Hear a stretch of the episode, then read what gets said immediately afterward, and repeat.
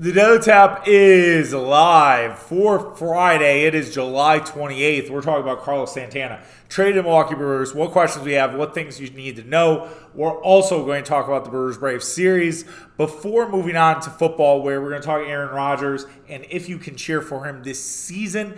And then we will talk about training camp hot takes. We're two days in but their takes are flying around. We'll talk about those and many more. Before we get going, just a reminder social media, Tapping the Keg on Twitter, Tapping the Keg Sports on Instagram as well as TikTok. You might have heard me mention this on yesterday's pod, but we are over 800 on TikTok. I appreciate that. Thank you if you are following there. If you're not, there's still time to get involved. I understand not everybody's on TikTok, but we've really found a nice landing. It's our second largest following behind Twitter or X, however you want to call it. I guess it's going to become X over the weekend, and we're going to all be zeeting. Um, I'm probably still going to call it Twitter though, uh, and it's not one of those things where I'm trying to be different. It's just I've known it as Twitter forever. It's going to be hard for me to call it X. Uh, it's at Facebook. I still call it Facebook, which are on there too, Tapping Sports. But technically, that's Meta. So you can subscribe to the podcast. Uh, if you're not already subscribed, we're on Apple, we're on Spotify, or wherever else you get your podcasts. Uh, if you are subscribed, drop this into a group chat. Tell your friends about what we have going on. We'd appreciate that. A great Friday listen for the boys. We are just hanging out, letting it fly like we usually do on a Friday. Let's go and talk about Carlos Santana joining the Milwaukee Brewers. The Milwaukee Brewers made a trade right after Mitch and I did our trade deadline preview. If you know anything about the history of Tapping the Keg podcast, we are cursed. this happens a lot to us. So this is not a surprise that the Milwaukee Brewers made a deal and a guy that we didn't really talk about. Now, I mentioned Santana on a few different pods when talking about first base options, and I had said that one of the unique things about the first base position is all of the top talent is in the NL Central.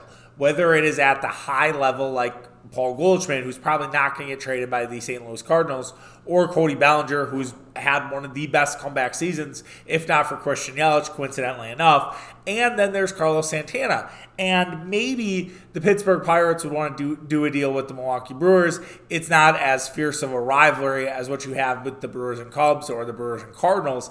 And sure enough, the Pirates and Brewers did the deal. Uh, you have Carlos Santana coming over. The Brewers are giving up Jhonny Severino, a international guy they got for $1.2 million. Now, Brewers have hit well in international guys, uh, whether it's Jackson Chourio, whether it's Luis Lara. But Luis Lara is the same age as Severino. He's 18. And Luis Lara, I believe, is our 18th best prospect uh, right now. And Severino is right at the 30.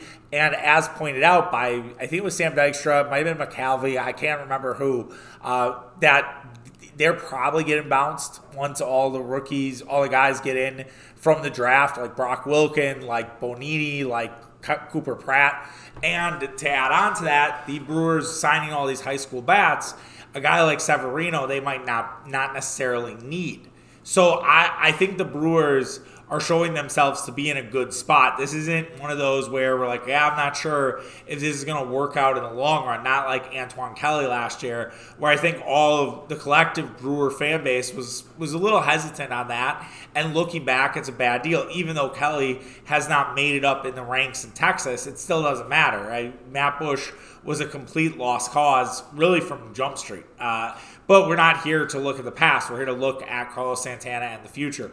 Carlos Santana is a guy that has played in the playoffs with the Cleveland Guardians. He was a guy that was brought in uh, for the Seattle Mariners last year from the Kansas City Royals. This seems to be Santana's bag, and I don't think Santana will have any problem joining the Brewers. All the comments were positive. He really liked how they played hard. He knows Willy Adames, Joel Payamps, and I think it might be Contreras too. Uh, as, and he's a Dominic, he's a Dominican, so there is a little bit of that there, and brings you know a nice, welcoming presence to the clubhouse. It's not like he's an asshole or anything. It's not like wow they're taking on a guy that might have some question marks in terms of a clubhouse. Uh, Santana seems like all good vibes. If you remember the walk off he had against the Milwaukee Brewers. Uh, he, he, danced and strutted. Could have made some people mad, uh, but I, I, get it. And now he's dancing for us, and hopefully he's doing it in a walk-off capacity. So, what does Carlos Santana bring? You ask. I can, I have those answers for you. I'm glad you asked. Carlos Santana is going to bring some power to the middle of the order. He is a switch hitter, so that means that you can stack Santana really in any way that you like, right? Because even if you go lefty lefty, a team can't necessarily, you know, attack you with a, their best left-hander, right, in the order. And Craig Counsell tries to avoid that. He tries to go righty-lefty when he can, but it, a switch hitter kind of changes the game, and so that gives the Brewers a legitimate option in the middle of their order, which they are desperately lacking. Uh, Sal Frelick is not a cleanup hitter. Sal Frelick is there because he's their best hitter available, right? Andruw Monasterio is not a cleanup hitter. Andruw Monasterio is not a five hitter. And now with Carlos Santana, you can probably have an ability to even out the lineup a little bit and have Counsell sort of see a different approach to what the Brewers are doing offensively. And I really believe you'll have Carlos Santana near the top of this order. He's gonna he's going to probably first game on Saturday, so we won't have kind of the lineup we've seen the last few few days on Friday tonight, uh, and then we'll see Santana appear on Saturday for the Brewers, and we'll see what that lineup looks like. And they do face a righty, so it, there won't be any sort of chicanery there. I wonder if the lineup will look something like Sal Frelick at the at the one, Contreras at the two, Yelich at the three, Santana at the four, Adames hitting five, Monasterio six, Tyrone Taylor as your DH at seven, Turang uh, at second, uh, batting eighth, and then Wiemer batting ninth. I could see that as a lineup. Uh, I could also see Santana hitting second. I could see Santana hitting third, and basically they're stacking, you know, Yelich, Contreras, and then and, and, then Santana, and then you have Frelick or Willy Adames. And Frelick, I don't think you should, you know, bump Frelick beyond Willy Adames. Maybe Frelick still is a cleanup hitter, and that's just how you have to roll until the Brewers get another bat or they get guys healthy, like a Rowdy Tellez, uh, who probably back in a couple weeks, right? So I definitely think that they add a big time power bat there with Santana. Um, and his 12 home, home runs, right, is, you know, second to what the Brewers have in their in their lineups right now. So it is a much needed addition for this team, and that's something that is really going to help you know stabilize this offense and not make you feel like okay they have to get it done with Yelich Contreras Adames and Frelick. And really, Adames has fallen off a cliff again. It's a bummer that he had the All Star break because he got hot in that Cincinnati series right before the break, and then now has fallen off a cliff again. And that's been the Willy Adames story all fucking season. And it's been really frustrating, uh, truly. I, I think Willie is higher on my shit list than maybe he is for other people. I think that if you wanted to pay him, you have worms for brains. Uh, there is no chance in hell that I'm paying Willy Adames at this point. Willy Adames has to prove it to me. The only way I'm paying Willy Adames if he's willing to do a three-year, $75 million deal. And I guarantee you he's not. But I don't know if Willy Adames is worth more than that. But getting back to Santana, he he is going to add an element there offensively. Defensively, he is the top first baseman in defensive runs saved. I don't think any of us had that on their bingo card. A very cliche term uh, in today's culture. But seriously, like he's playing really good defense at first base, and the Brewers are adamant that they are not going to let their defense suffer when they make these deals. They have been very open about how much they value defense right now, and it's really been the catalyst of this Milwaukee Brewers team.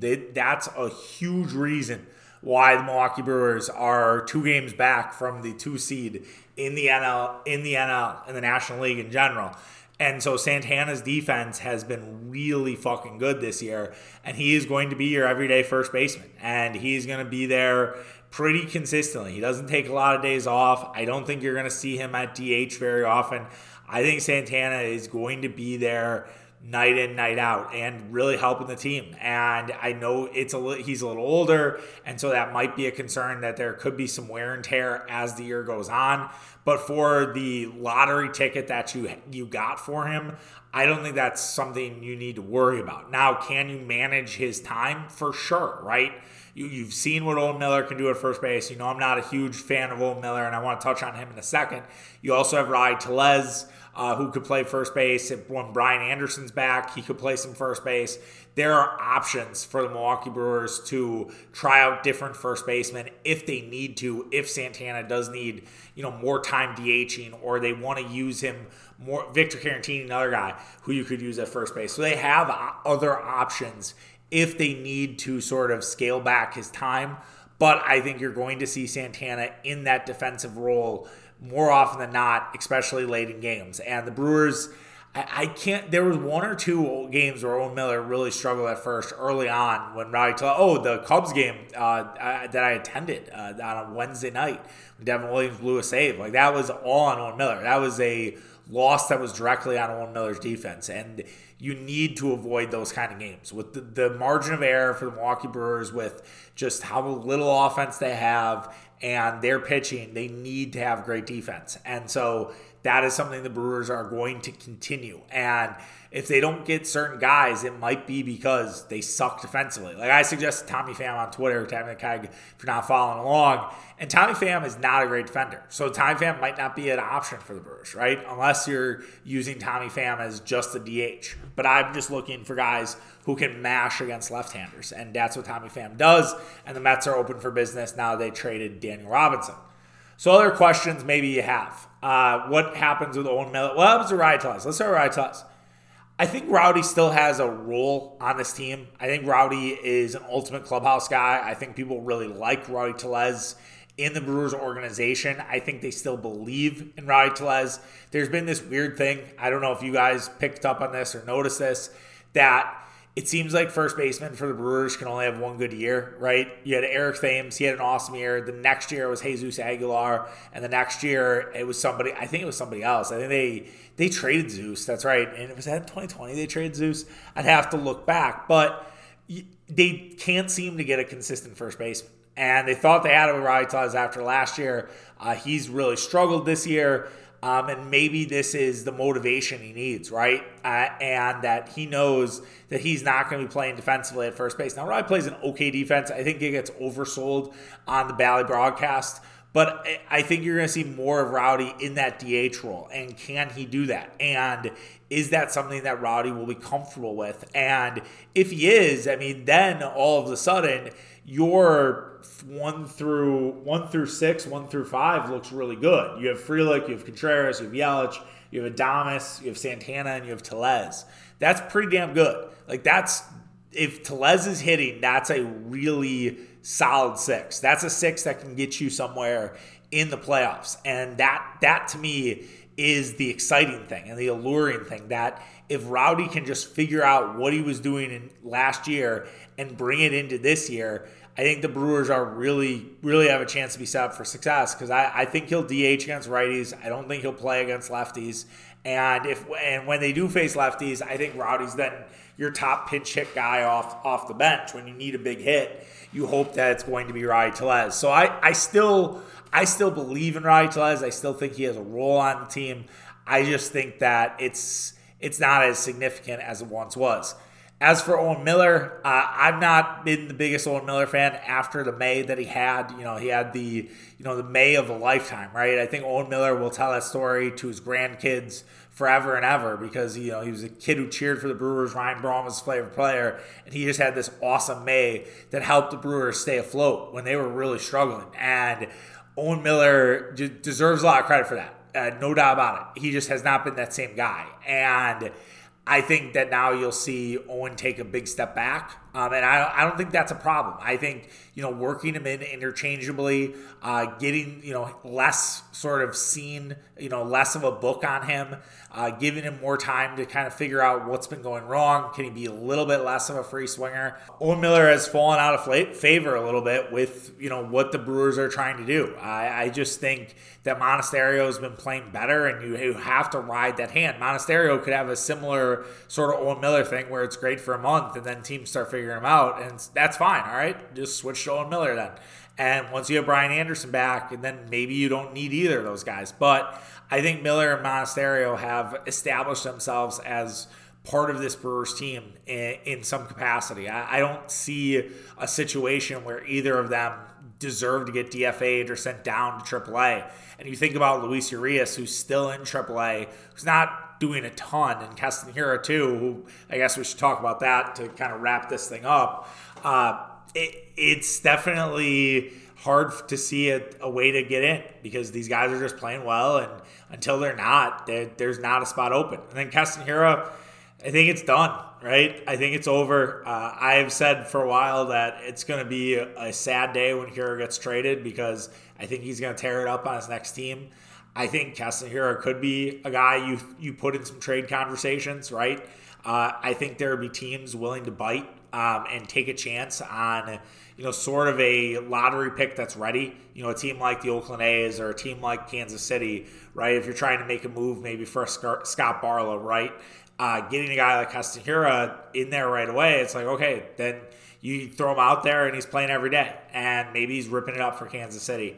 And I think all of us are in Keston's corner. I am not in the sense of like there's a conspiracy against him. Like some there was one brewer guy who was like that, which is fucking absurd. Uh, but it, it's definitely a guy that I'll root for, you know, after the fact, uh, because I I think that the Brewers kind of did him dirty. And then I think he also, you know, got in his own head. I think there, there, there's a lot to that that onion. I don't think it's all the Brewers' fault. I think it's a, it's a joint joint fault, like most things in life, right? It's never one person's fault. Uh, and I, I, think that, you know, unfortunately, it was never able to work. So I would imagine that Hiura is traded before August 1st. I have no. I have no sourcing on that, so don't don't take me uh, don't take me for that. Uh, but I just I can see it coming. I did also want to mention uh, the what Brewers might still do with the deadline. They still have a lot of you know room to operate, right? Uh, we saw David Robinson of the New York Mets get traded. The Mets have now made themselves open for business, so we'll see see what happens there over the weekend. Uh, the Brewers could still use another bat, right? They could still use a guy that's a little more of a reliable DH than Rowdy Tellez. Uh, I like Rowdy. I know what I just said about Rowdy, but he hasn't been good this year. I don't think you can just hope that Rowdy Tellez suddenly springs back to life when he comes back from injury. Uh, the Brewers could also use, you know, a more, you know, reliable outfielder with the struggles that Joey Wiemer has had at the plate. Uh, it's really been rough for Joey Hacks recently, and his defense is great. Don't get me wrong, but you could easily move Sal Frelick to right and Tommy and a guy like Tommy Pham or somebody else in right field, and that's sort of your right established right fielder. Um, Teoscar Hernandez is a name that I've I've seen Brewer fans talk about and want. Uh, I'm all in on that idea. Uh, if they want to trade him, like they, we could get Teoscar and Eugenio Suarez, just really fuck around with you know against left-handers, be a, be a problem all of a sudden. Brewers would be really that to me that would be like going for it. I know that wouldn't define some fans' idea of going for it, but if they were able to like pull off a Teoscar Hernandez, Eugenio Suarez deal, I mean that would be yeah. That's to me that's like pushing your chips kind of in and saying, okay, we're at, our offense is going to be really good here, and we know we have our pitching. Uh, they also could use another bullpen arm, and those are always available. So can you get one of those? You know, an Adam Octavino, right, from the New York Mets. I don't know. He, I think he has a big contract, but is Oct- Ottavino? Is it Ottavino? It's Ottavino. Uh, Mitch would be Mitch. He doesn't usually listen to my solo pods, but he's probably he would probably kill me uh, if he heard that. Let's see what Ottavino's contract looks like. I think it's kind of nasty. Uh yeah, he has a 6.7 player player option next year at 38. No thanks. Uh forget I even said it. But yeah, no, there, there are relievers available. All, it's just matter of making sure you don't get a bad one. You don't get a Matt Bush. You don't get a Scott Line, Linebrink, uh, who we talked about in a group chat today about naming random trade deadline acquisitions. There were some good names. There was like Ray Durham, uh, Felipe Lopez, Tony Graffanino was mentioned. Uh, who else? I the lean, lean brick was really bad. I remember when they got him, they gave up three prospects. Obviously, the prospects didn't turn out to be anything, but it was just a awful deal uh, for for the Milwaukee Brewers. It did not it did not work out. I'm trying to think who else. Uh, Jonathan Schoop, oh Daniel Norris was bad. John Curtiss, remember they they got John Curtiss from Marlins. I mean, these are random relievers you can get, and John Curtiss blew out his elbow like right after the Brewers got him. That was unfortunate. Uh, so yeah, uh, relievers are always available. It's just a question of will they actually hit uh, or not. So we'll see if the Brewers can make one of those reliever moves as well. So I think in terms of priority, I, I also think I don't think they need a starter. Um, I was gonna say maybe a starter, but given the fact that Woodruff should be back soon, Ashby might be back. Uh, they probably do not need a starter. They'll probably be okay uh, without a starting starting pitcher. Uh, but yeah, I, I, do think the Brewers could do could do for a reliever. The only argument against a reliever maybe is the fact that you know could Colin Rea or Julio Teheran be a reliever? I'm not confident in that at all, but the Brewers might think that, and that might be a reason why they won't get a reliever is because they know that you know those some of those guys are going to have to go to the bullpen. I think Colin Rea will be the first up on that, uh, as he was going to go to the bullpen when Wade Miley was back and everything, and then Colin Rea reappeared uh, because Wade Miley went down again with injury, and you'll get Wade Miley back too. That was another guy worth mentioning. So yeah, Miley, Ashby, and Woodruff. You really don't need the starting pitching, and maybe maybe you don't need the reliever, but I, I definitely think the Brewers need another another big bat in their offense, and. I, I don't know why I keep circling the Mariners. I, I just feel like that's that's the team. Uh, and yeah, if they really want to go all in and go for Logan Gilbert, I mean, it would cost Misiorowski probably, but it, I don't know. Logan Gilbert's Gilbert's pretty special, uh, and would kind of let you reset the deck a little bit. And yeah, I don't know. Be I'd be into it if it was available, but I highly, highly doubt that. Uh, let's talk about and Braves real quick before we go on to football. So we have another round of Brewers and Braves. Uh, this is the second meeting uh, between the two teams uh, for the second weekend. So three more games where we want to pull our hair out. Uh, it starts tonight at 6:20. Uh, then again on Saturday at 6:20, and then 12:35 on Sunday. Sucks that we got another night game on Saturday. Uh, somebody who will be out on Brady Street for Brady Street Days. Come say hi if you are around that stinks. Uh, usually they do have some outdoor TVs. I remember vividly, gosh, this I'd have to pull the num- pull the year. It might have been 2019. It might have been 2018, uh, where the Brewers were playing the Cubs, and it was at Miller. It was at Miller Park at the time. It was not AmFam, so saying Miller Park, I'm not wrong on that.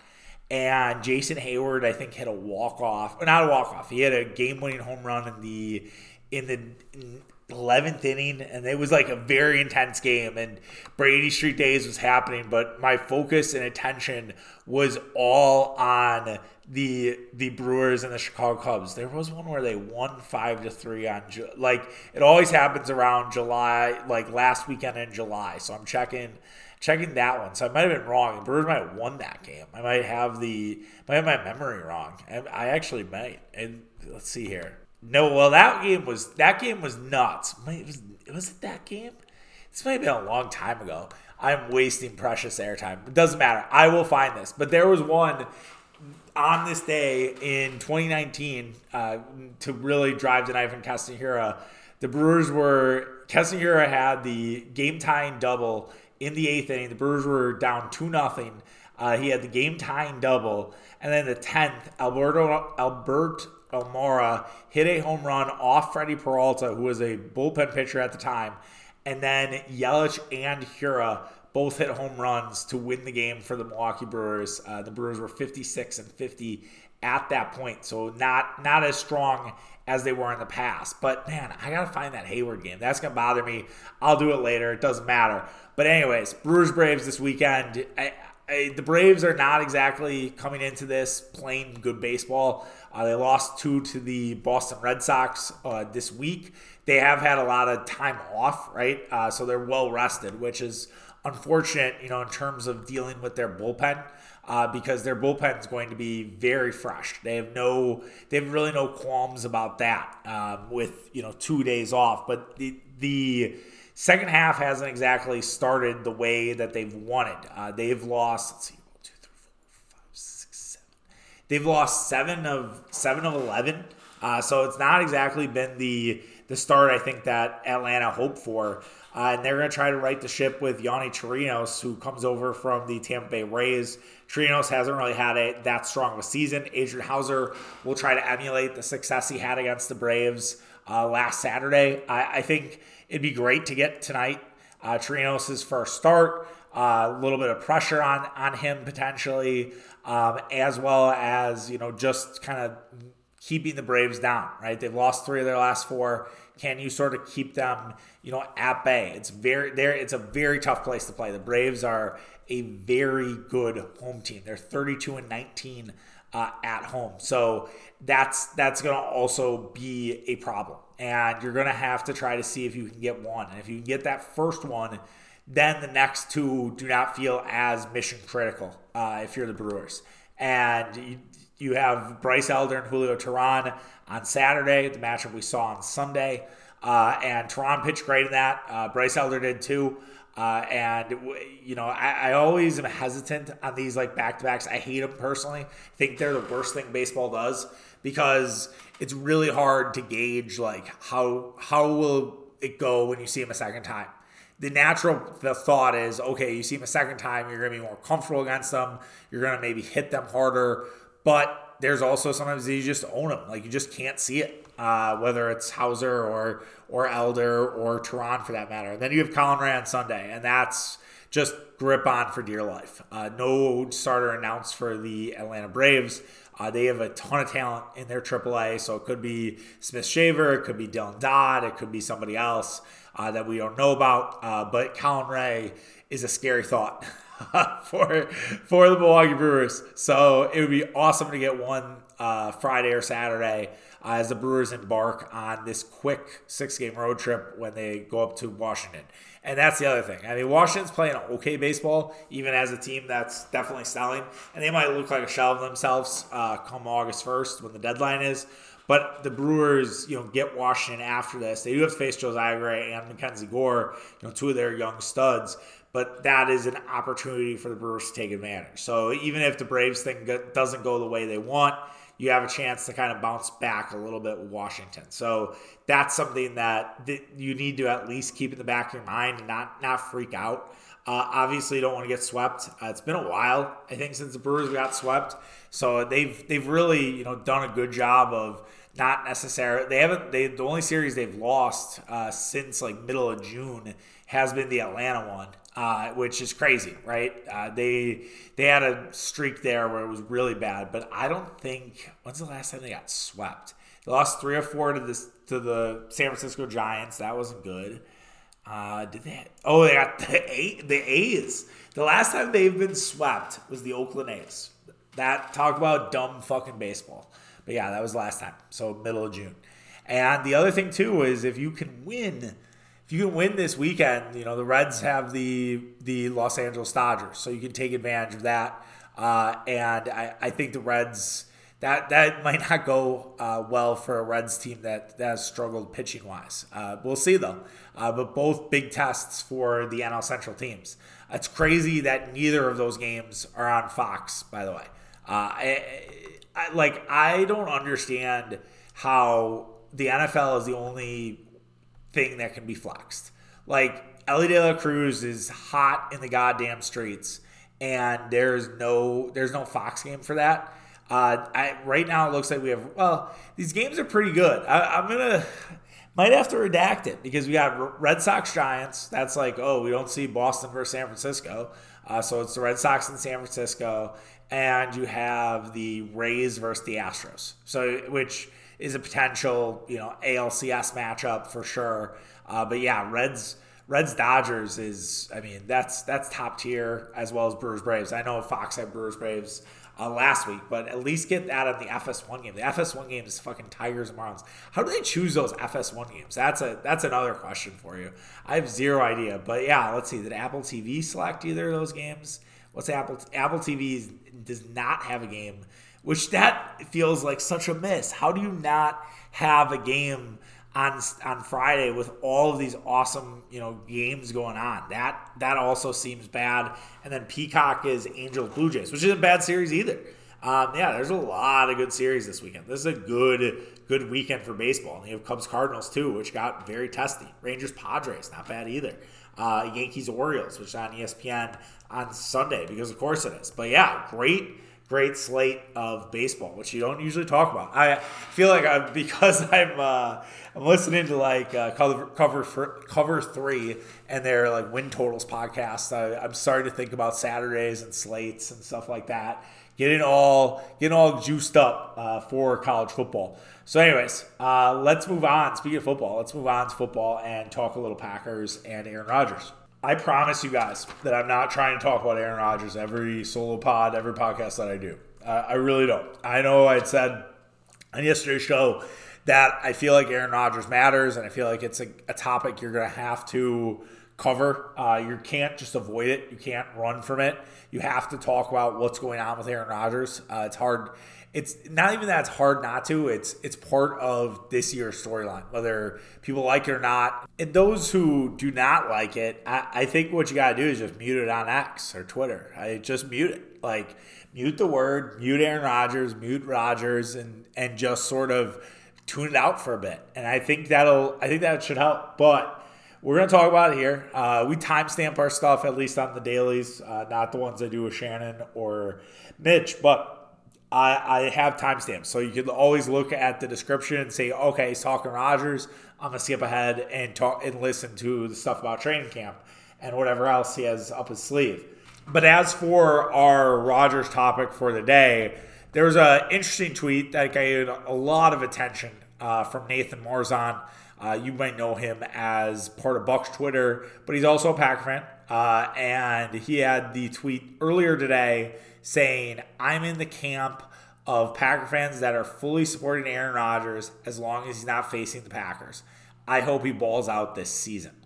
Then er, later in the day, after he was dragged a little bit by Steve Homer True and Aaron Nagler, uh, he said it's perfectly understandable to root against Rodgers this year so we can get a higher draft pick. It's also okay to root for him because he's arguably the best Packer ever. I disagree with that and did a lot for the franchise true. Uh, neither makes you a fake fan. Thank you for coming to my TED Talk. So obviously, Nathan did not like sort of the response that he got from Packer fans. As I say a lot when you're putting out tweets, like if you can't handle the heat, stay out of the kitchen. Uh, you just have to have to deal with it. And with that tweet, I, I, I think that where Marzan gets it wrong is you you can't really hope for a successful Jets season. Like you can you know, be like, oh yeah, classic Rodgers, or oh yeah, there goes that man, or oh, Aaron Rodgers, crazy comeback. And you can, you know, not necessarily actively root against it, right? You can, you can, you know, acknowledge what he's doing. You can respect the player, right? But you can't necessarily respect the Jets winning football games because it directly hurts the Packers you know and that necessarily that is the that's the thing that that's the kind of golden ticket as long as Aaron Rodgers clocks out to 65 games, 65% of the snaps, excuse me, like that that is the entryway in. And once that happens, and if the Jets are let's say 500, you're hoping they lose every fucking game after that. And it's not necessarily because you're cheering against Aaron Rodgers you are cheering to have as high of a draft pick as possible. And especially if you're good and even if you're bad. Like, even if the Packers are one of the worst teams in football and they're not a very good football team, you're still hoping that the Jets are there with you. Because if that's the case, there's a real chance you could get Caleb Williams. Like, there's a real chance, or Drake Maye. You know, what if a team, you know, bottoms out this year? Or I don't think the Bengals have a a issue with Joe Burrow who had a scary injury and had to get carted off. It seems like it's just a calf strain. But if Joe Burrow actually did go down with a season ending injury and the Bengals were bad and they had the top pick overall, they would take the Packers two picks and the Packers could go get Caleb Williams. And the Packers would have as much draft capital as any team, you know, in the next year, in next year's draft. Seattle Seahawks also would have something to say about that. And the Seattle Seahawks are the perfect example of why you root against it. It's not necessarily, again, uh, let me be clear, it's separating the player from the team. Like, yeah, you can hope that Rodgers is successful in a sense, but he can't be successful enough to win football games. Like, you have to hope that his defense is absolutely tr- tragic, right? Like the 2008 season, where it's like Rodgers had multiple chances to lead comebacks, but and he did, and then the defense would give it up. That's, I guess, what you would hope for. But that Jets defense is really fucking good. So the only way the Jets are bad this year is if Aaron Rodgers gets hurt or if Aaron Rodgers struggles. And if Aaron Rodgers struggles, that's where the Packers make their money and what you saw with the Seattle Seahawks. And the Seattle Seahawks last year were everybody's surprise team. They're what I think the Green Bay Packers could be this year. And then the Denver Broncos were one of the worst teams in football with Russell Wilson and they didn't have any of the snap snap percentage restrictions, which I'm sure the Broncos are thankful for, or the Seahawks are thankful for, because Russell would have definitely got shut down, and they would have not made they would have made sure that the Broncos weren't necessarily, or the Broncos would have made sure they weren't giving up that pick, and but they did, and they they had to deal with it, and they had to eat that pick, and so Devon Witherspoon, a top tier corner the Seahawks basically have rebuilt the Legion of Boom with him and Tariq Woolen, and they got that because of the Russell Wilson deal. And that is why you can't hope that Aaron Rodgers is good. You can say, like, yeah, like it's just one, it's a very awkward thing. I think the better tweet would have been it's awkward that I kind of hope Rodgers does well, but I know we can't because it helps our draft pick. Like, you can't, like, that is not a winning it's not a winning mentality. It's kind of loser talk, honestly. It's like, you know, the Boston fans that threw a parade for Ray Bourque after he left the Bruins and went to the Avalanche. Like that is that's kind of what we're talking about here. We need we're out for blood here. We're out for a top 10 pick. We're out to get our Devon Witherspoon, right? If the Packers can benefit from that, or if the Jets aren't really bad and they could get a Marvin Harrison, right? like, uh, which would be the height of irony that if the, the pick they used to, to trade Aaron Rodgers, or that they got from Aaron Rodgers, they draft a receiver, would be the ultimate last double cross of this of this whole thing. But you cannot cheer too hard for Aaron Rodgers. You know he does well, but he he he only do well enough to win to not win football games. The Jet the, you hope the Jets go 0 17. You really do and it has nothing to do. And and then Aaron Rodgers plays sixty five percent of the snaps. That's that's the goal. The goal is to get to sixty five. You know, and you could also, I guess, if I'm still workshopping a, a tweet that would be better than Marzan's, you could also say like, I hope that the Jets are successful up to the 65% mark. Once we go past 65%, I hope they're absolutely fucking awful and I hope that they go. You know, I think it's like November where it is, so it's like me, you know, I hope they go one and four down the stretch. And so, and, and that's the other thing is like they will they will fight like hell to you know make sure that draft pick is not a high high one, and that it's in the twenties. You know, they make the playoffs, right? And that's still okay.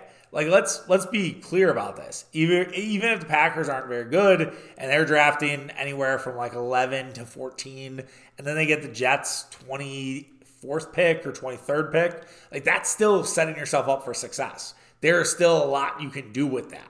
So I, I don't think there's anything wrong if that's the outcome.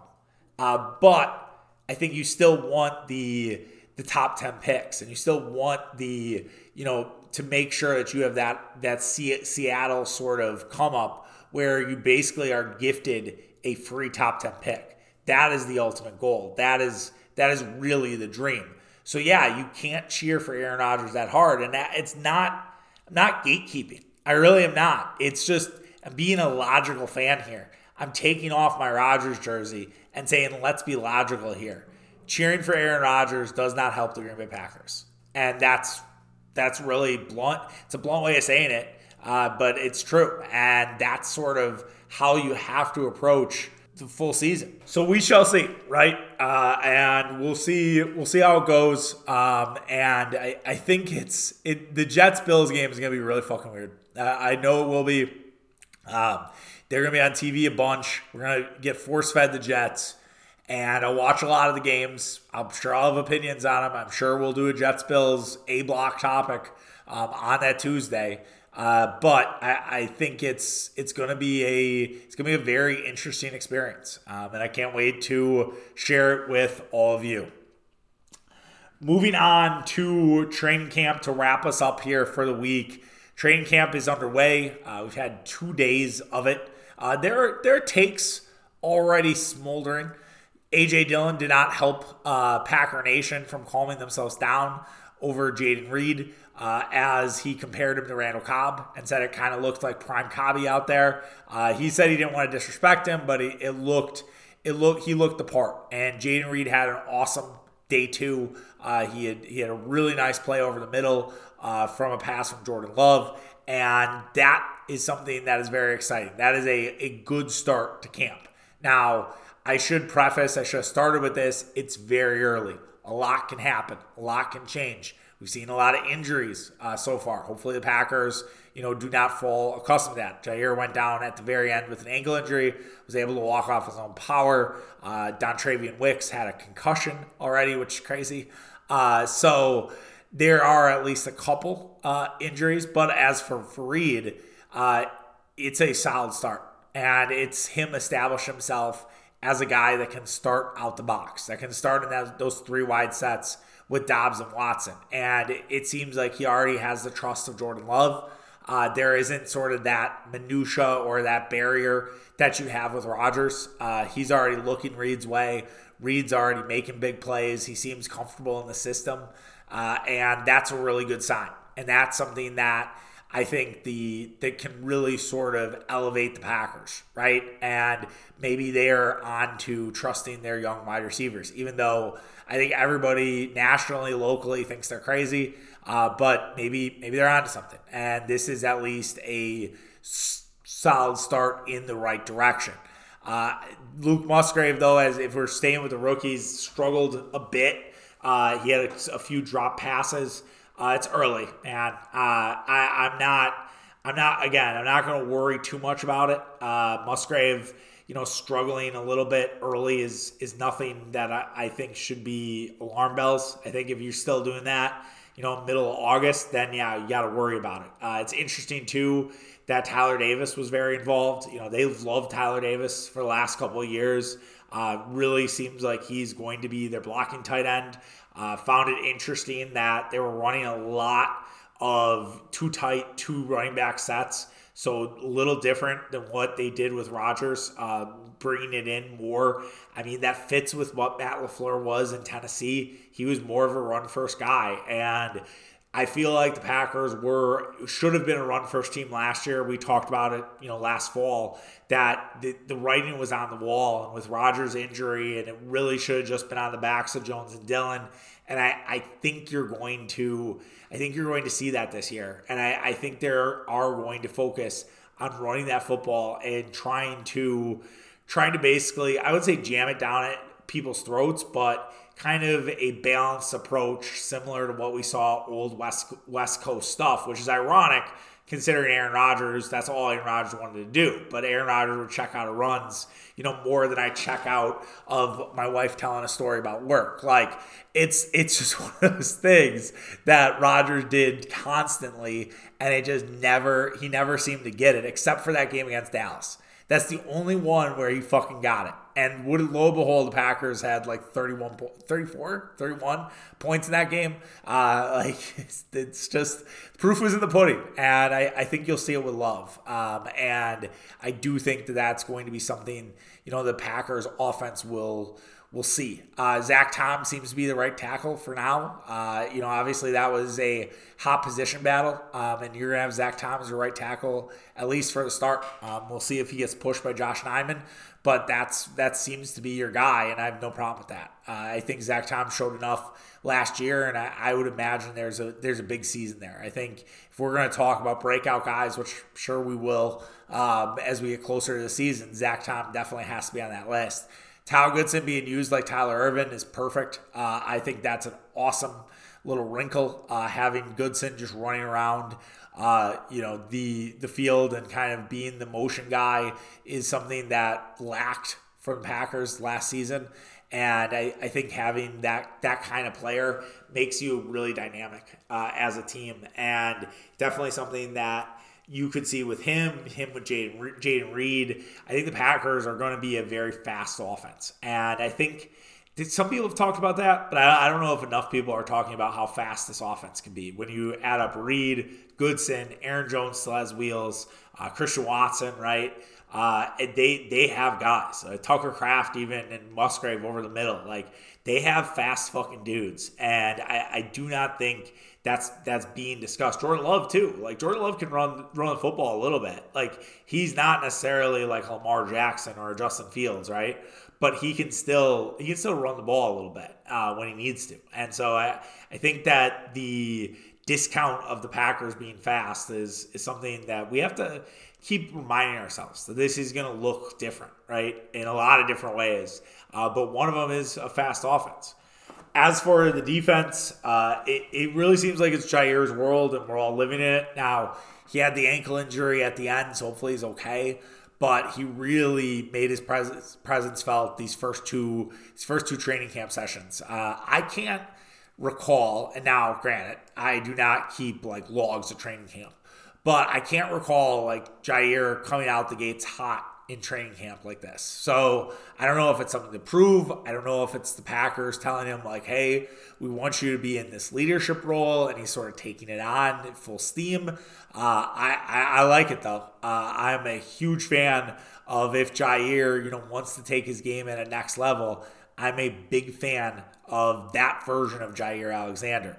Uh, there was a lot of notes about the defensive line looking quicker. Uh, it's definitely something that the Packers have tried to address, you know, with the draft. You know, they got Karl Brooks, they got Corey Wootton, uh, Devonte Wyatt. You know, really moves well.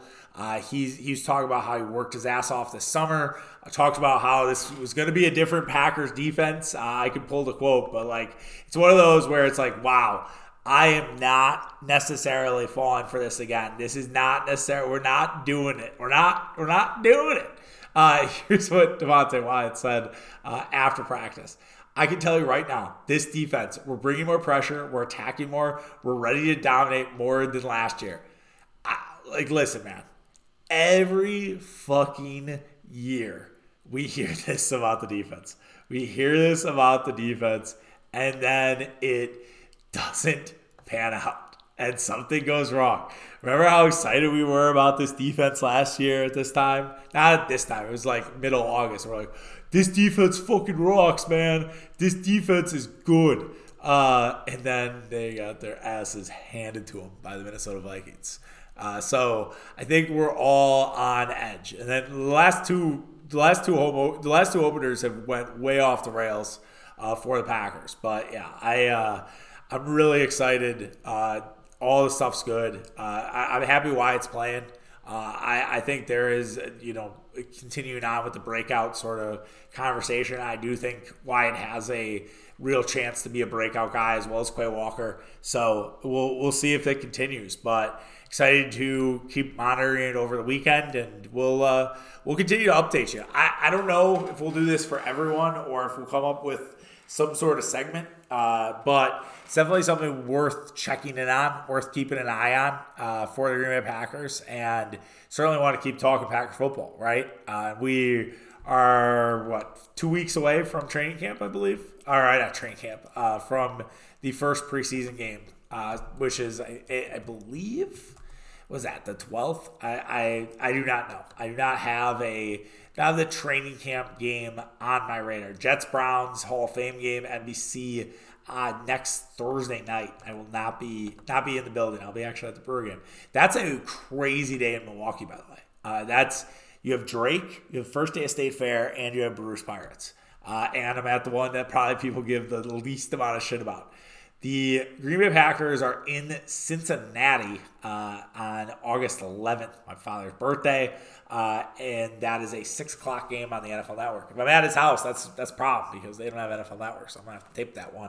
But we will have to figure that out podcast wise. I don't know if we're gonna go on a, on a Saturday pod and talk about preseason game number one. Um, I know the Packer content creators, the Naglers, the Bukowskis of the world are going to be, so I, I feel like I have to. Uh, but yeah, you know, we'll see. We, we, as always here at Tapping the Keg, we go at the beat of our own drum. I don't think I have anything else for you guys. Uh, I am going to enjoy a husband meal uh, today. I don't know if you followed the girl dinner trend uh, on TikTok, right? Where these girls are just eating cheese and crackers and like a little bit of wine and they call it a girl dinner. Uh, if you don't know, uh, uh, now you do. But then there was this article in GQ, and part of my take talked about it, I think on Monday's show, or, or yeah, I think it was Monday. They talked about it too, about how guy basically is like, yeah, whenever my wife leaves, I get just gross takeout and I, I eat like a degenerate. And that's me. Whenever my wife leaves she's out this weekend, I just it's it's either Chinese or fat ass steak. And it's gonna rain apparently all all Friday night, so we are firing up the Chinese. Um, and then Chinese not always a summer not always a summer choice, but with the grill down, uh, with the rain coming in uh, Friday night to cool us off, that's why we'll go with Chinese. There's a good there's a good little spot at Greenfield uh, if you're in the Brookfield area. I think it's what is it called? I think it's called Asia Palace. Uh, but yeah, it's good. All right, that does it. if you have other Chinese recs uh, in the burbs, feel free to drop them in. Uh, Tabnick on Twitter, Tabnick Sports on Instagram. All right, that does it. I should get out of here. Uh, take care of yourselves. Have a great Friday. Have a great weekend. Like I said, Bay Street Day is around you want to hang, let me know. I'll definitely buy a beer uh, for you. I always say that to people. No one ever takes me up on it. I also think though I do a bad job because then I won't like take a picture or put it like put it on my Instagram or Twitter that I'm there. And I feel like if I did that more often, maybe people would would come find me. Uh, but yeah, that's that's on me. Uh, so it goes both ways. But anyways, uh, have a great great weekend. And yeah, we're back back Monday. See if any deals happen. And I, I, will also add, since I have a little bit of free time this weekend, if there is a there is a big deal that comes down for the Brewers, we'll uh, we'll we'll pop on the pod and uh, chat about it. All right, take care of yourself. Have a good one. Bye.